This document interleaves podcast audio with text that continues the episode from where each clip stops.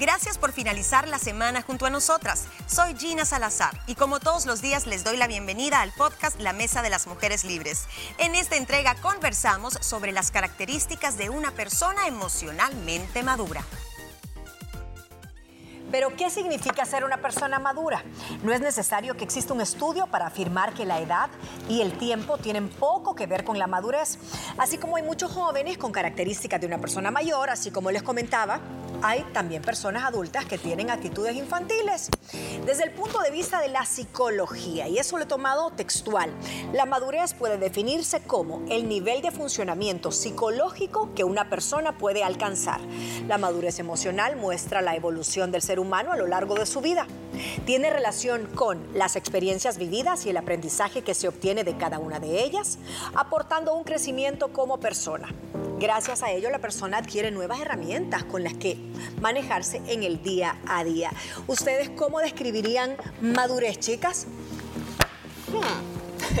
Mira, definitivamente yo creo que como una alta dosis de responsabilidad, para mí una persona madura es una persona que es responsable, es una persona que tiene humildad también, porque tiene la capacidad de aceptar sus errores y de corregirlos. Es una persona... Em, que sí, que es muy responsable en, todos sus ámbitos, es decir, sabe lo que tiene que hacer, eh, lo ve y lo trabaja, no nada más lo acepta. Sí, son bastantes de las características, pero ¿qué es una persona así madura para ti? ¿Madura o inmadura? Madura. madura. madura. Madura. madura. Eh, una persona que se conoce muy bien a sí misma, una persona que sabe cómo actuar en momentos de dificultad y de momentos en que uno siente que se pierde el control en ciertas situaciones de la vida, eh, una persona que sabe decir no a las cosas que le quitan paz y una persona sumamente empática.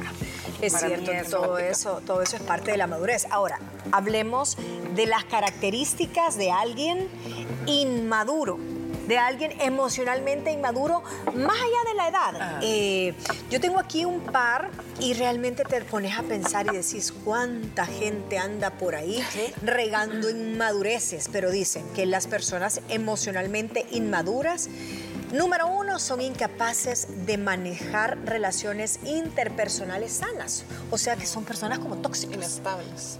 Inestables, ajá. La falta de compromiso, Moni, también. Falta de compromiso. O sea, tienen miedo como a, realmente. Y no hablo nada más compromiso, como, porque yo creo que un compromiso muchas veces lo relacionamos a, ay, no se quiere casar, o no quiere tener hijos, o no quiere como de verdad cerrarse demasiado una relación, sino que yo también lo extendería, por ejemplo, a falta de compromiso en el trabajo.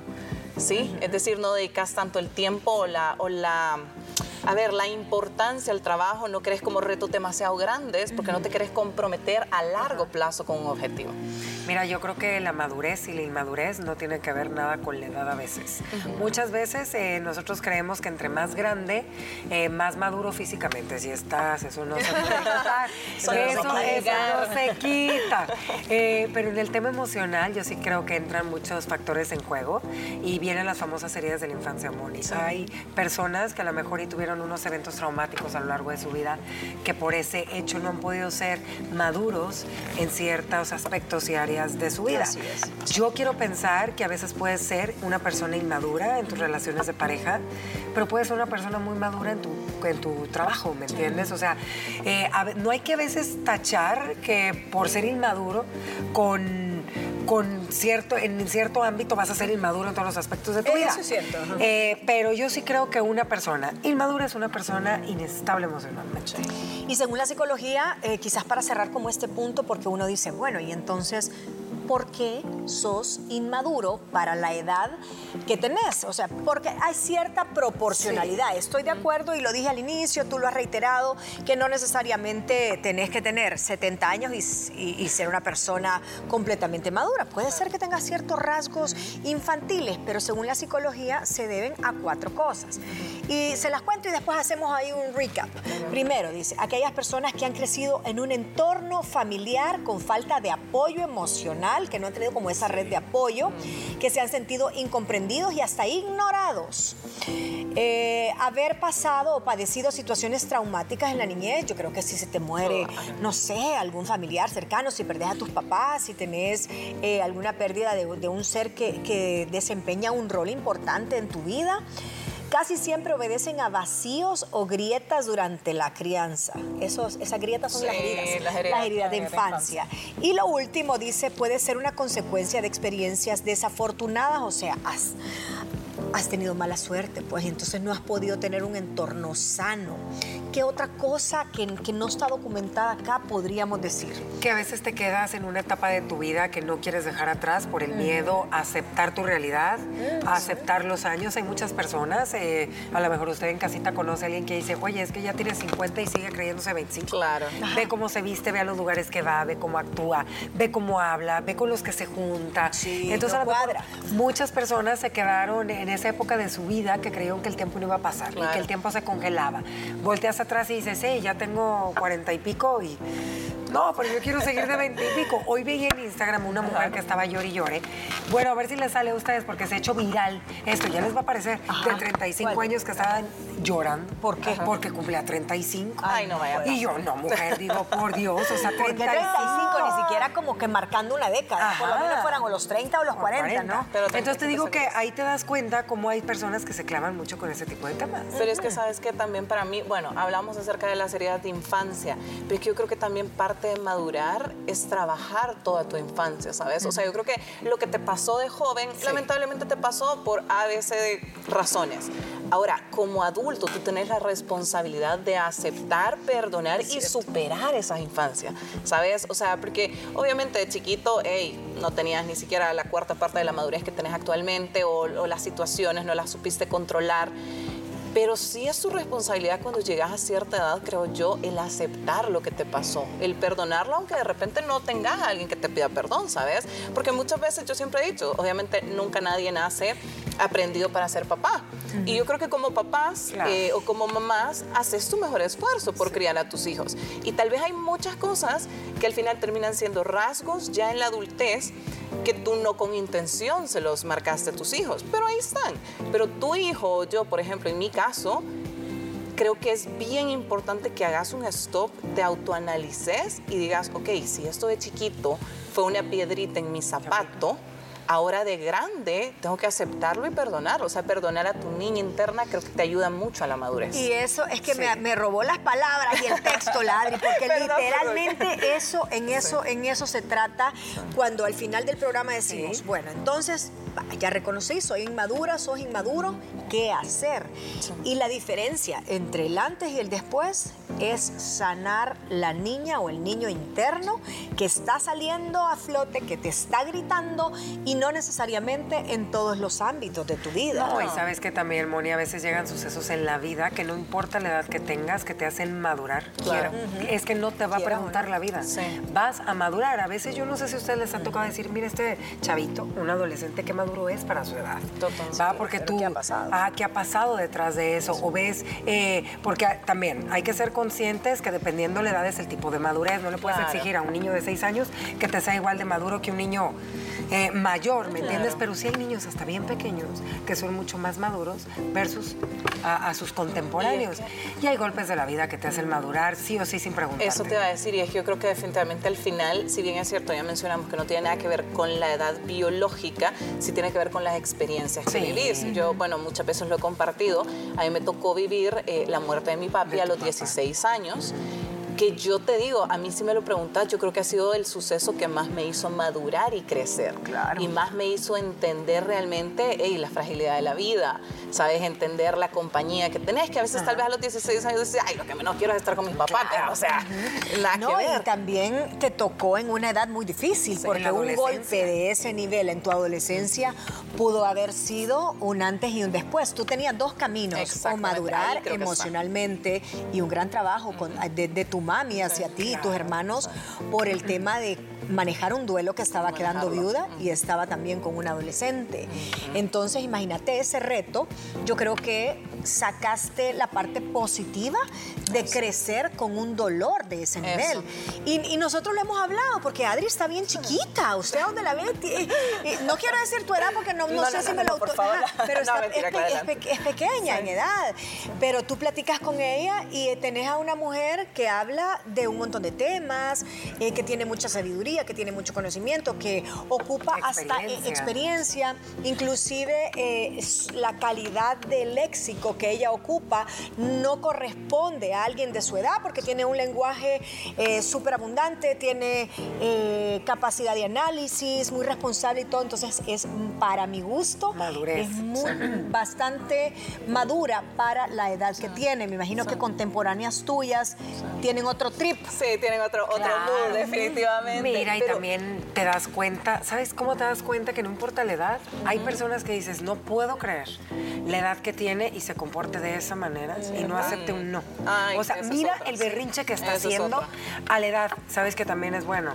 Cuando estés haciendo esos berrinches o cuando te estés mordiendo solo, jalando, analízate, vete, porque como tú te estás viendo es como todo mundo te ve.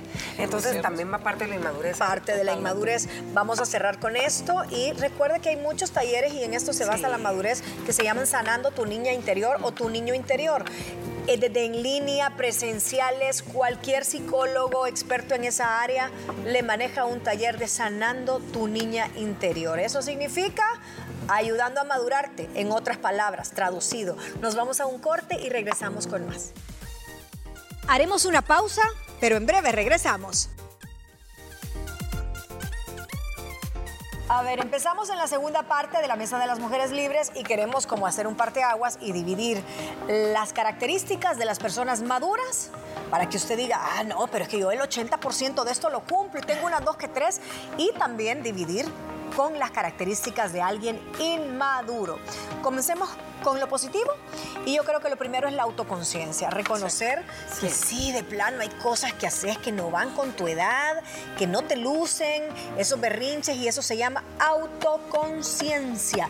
¿Qué otra característica de madurez podemos citar? Mira, también el autocontrol, Moni, es decir, eh, el controlar mis emociones, porque muchas veces estamos de repente en diferentes ámbitos y surge alguna situación inesperada, ¿cómo reaccionamos ante esto? Si de repente hacemos tal cual un niño, un gran berrinche y nos tiramos al piso y, y no actuamos de la forma correcta o de repente pues logramos respirar profundo y controlar nuestras emociones, que yo creo que eso debería de ser el tema, o sea, controlar nuestras reacciones frente a cualquier situación. Controla. ajá. Autocontrol. responsables, son personas responsables porque saben asumir las consecuencias de sus decisiones tomadas y de sus hechos. Saben que cualquier acción o palabra que haya salido de su boca va a traer cosas buenas y malas y lo asumen. La humildad también, niñas, la humildad entre tus, tus similares, con los seres humanos, en general con tu familia. Aceptar un error con humildad, con introspección y con un propósito de enmienda también. Eso creo que es súper importante.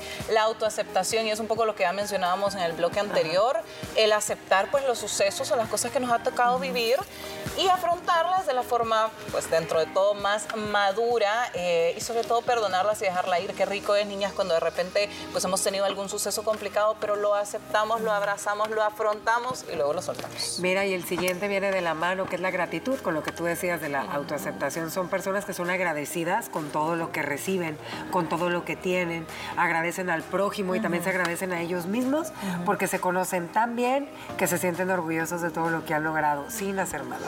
Y es que la gratitud es un estado, un estado Sí. mental, es un estado del alma, es un estado de gratitud que se transfiere a los demás, Sí. que te dicen, te veo un brillo en la mirada, te veo paz, Sí. qué buena vibra, qué, qué rico lo que estás transmitiendo, como que si elevas ese estado de conciencia porque vivís en gratitud. Inclusive agradecer los momentos malos, porque lo ves de una visión madura como una lección. Precisamente, Sí, es que y es son- que hija donde creces. Son personas agradecidas, agradecidas con las personas, con la vida y te lo agradecen de una manera diferente. Sí.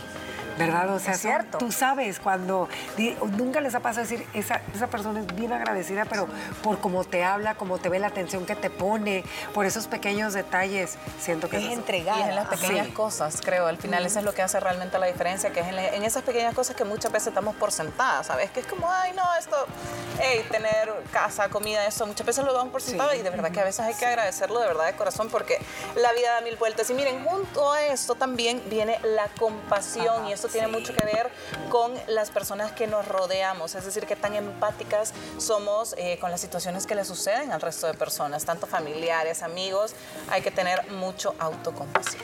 Ahora vamos a the dark side, vamos al lado oscuro.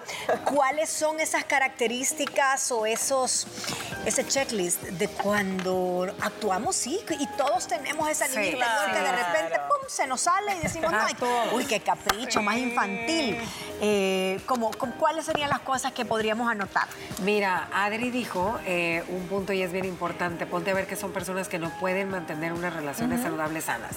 Ya sea con su pareja, tienen problemas con siempre, con los parientes, en alguna reunión. Algo con los compañeros del trabajo, o ya tuvo a sus mejores amigas un mes, ya tiene otras nuevas mejores amigas. O sea, no, no, no, no son personas estables. Suelen ser envidiosos, suelen ser personas celosas, suelen ser personas que siempre están pendientes de lo que tiene el vecino. Adri, ¿qué otra cosa? No son como muy flexibles eh, emocionalmente, es decir, que ellos son o blanco o negro, o me cae bien o te odio. Entonces, Extremistas. son literalmente extremistas y no les gusta, a ver, de repente negociar y entablar y mira, yo no estoy de acuerdo contigo, tenemos diferentes posiciones, si no estás de acuerdo conmigo, me caes mal. O sea, no hay puntos medios, No hay hay grises, sí. O estás conmigo o sos mi O enemigo. sos en. Mira, también son esas personas que no sabes de qué humor están, Mónica. Ay, Como que cambian. Cambiantes de, de humor que dices, ay Dios, le tocaré la puerta para pedirme de estará de, bueno o de malo. Y dicen que son personas también que no les gusta estar a solas y en silencio.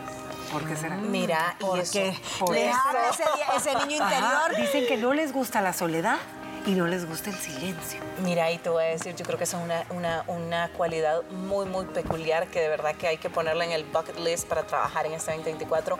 Aprender a estar solo Ay, es una gran cosa. A mí me ¿cierto? encanta. A mí me encanta el silencio y la soledad. amo estar sola, o sea, amo también compartir con Sí, mis sí, seres sí. queridos y con amigos y todo, pero realmente la soledad yo creo que es, híjole, el mejor consejero a veces, ¿sabes? O sea, a veces necesitas de verdad enfocarte en ti, hacer un análisis a profundidad eh, de qué cositas no te gustan, de qué cositas quieres trabajar, pero realmente hay muchas cosas que yo creo que solo estando solo y en plena sinceridad logras entender. No buscan sus momentos en solitario el día. Sí, claro, sí, claro. también. Y se acuerdan que llevamos un programa que se Sí. llamaba Solitud. Solitud. que es Contigo. estar en soledad, pero con gratitud y con momentos de crecimiento. O sea, no es soledad de, ay, solo y abandonado No, y la no. soledad. y allá triste. No, no. en solitud es soledad con crecimiento, con introspección, con gratitud, eh, con gracia. Así que, bueno, ¿qué otra cosa? También la impulsividad, Moni. Uy, Son personas eso para mí es, es un rasgo, pero así. sí, yo creo que ahí puedes reconocer muy fácilmente a una persona que tenga inmadurez. ¿Por qué? Porque son impulsivos, toman decisiones de un día a otro, no analizan.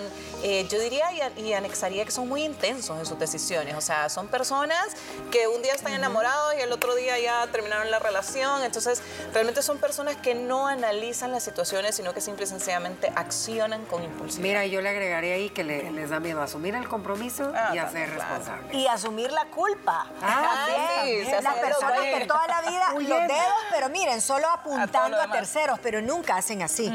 Una persona que dice, ok, es mi responsabilidad, Exacto. asumo mi parte. Mi parte la regué. eh, y pide disculpas, eh, repara los daños si es que se puede, asume las consecuencias, es una persona madura. Pero Sí. ¿sabes por qué son inmaduros también? Porque son egocéntricos y nada más piensan en su bienestar. Es cierto. O sea, aquí todo lo que yo haga y decida tiene que ser a favor mío. Y dicen que no les gusta que los traicionen y ellos actúan de esa Ah, manera. pues sí, porque No, si pues, los ¿cómo? traicionas, sienten como que entonces nunca La te van a perdonar, sienten la falta, es que mira, entonces es culpa tuya, porque siempre, siempre están culpando a terceros, hasta inclusive, y con esto creo que tú abriste el- el- la mesa, que son personas que no eh, le dan vuelta a la página, que se quedan atrapados en la infancia, que hay un momento que ya no te luce, es que mira, yo 20. fui eh, criada eh, con mucho rigor y a mí Sí. me obligaban a comerme el plato de verdura y entonces ahora yo por eso he desarrollado eh, ataque de ansiedad. Ok, ya lo reconociste. trabajalo, porque no te luce cuando tú ya reconociste cuáles son los problemas que como padre que somos falibles. Hace sobre tus hijos porque todos les hacemos heriditas de infancia. Ahora entonces corregirlas porque no puedes estar a los 60 años diciendo, es que yo fui un niño en el que abusaron emocionalmente y por Fíjate que ahí, has tocado un gran tema, Moni. Yo creo que tú cuando escuchas hablar a una persona entendés muchísimo. Y cuando habla tan a ver, tan aguerridamente de su infancia, -huh realmente yo creo que ahí tú notas eh, su nivel de madurez, porque cuando te habla demasiado del sufrimiento que vivió y de cómo no pudo superar y de cómo le tocó tan fuerte y tan duro y que su mamá y que esto, ahí terminas de entender, fíjate que tanto realmente en su adultez lo sigue viviendo. Y obviamente ahí decís, no lo trabajó. O sea, sigue con ese mismo cassette desde hace tantos años y sobre todo, y lo más importante, no lo quiere aceptar. Pero porque ¿cómo yo haces, niña? Ahorita ya para cerrar, ah, porque nos hicieron señas. ¿Cómo haces? Realmente, si no, lo quieres ni aceptar. Yo te voy a decir una cosa. Cada quien se conoce, Moni. Cada quien nos conocemos y que a veces quieras justificar tu manera de ser y de comportarte es una cosa, pero dentro de cada uno sabemos que estás actuando de una manera mal, incorrecta, con berrinches, faltando al respeto. Tú lo sabes y sabes qué es lo peor, que después uno mismo se arrepiente y te da pena pedir perdón. Mi consejo sería el siguiente, analícese antes de que usted sienta que va a explotar, que va a perder el control, que sintió que la sangre le hirvió, que esos ojos van a salir, y en estas épocas sobre todo que estamos compartiendo con los seres queridos, váyase, sálgase 10 minutos, cuente, respire. Y si explotó, analícese, porque por esas actitudes suyas que a veces toma, la gente se aleja sí. Y ya te tienen así, ay, no, mira esto. Ah, la caprichosa, ta, ta, ta, que viene siendo voluntariosa y que al final eso se traduce La problemática, la... todo. Y para cerrar, les digo, el mayor signo de madurez es cuando uno siente que se logró conquistar a sí mismo. Ese es el mayor de los crecimientos y la mayor de las victorias. Cuando usted logró domar a esa niña interior, a ese impulso, cuando dejó de dar ese grito, cuando prefirió canalizar y gestionar esa emoción de otra forma, de una forma madura, socialmente aceptable y emocionalmente sostenible. Gracias por escucharnos durante toda la semana. Recuerda que también puedes sintonizar nuestro programa de lunes a viernes a través de la señal de Canal 6 a las 12 del mediodía. Y te invitamos a seguirnos en nuestras redes sociales como arroba liberadas TCS. Que tengas un feliz fin de semana.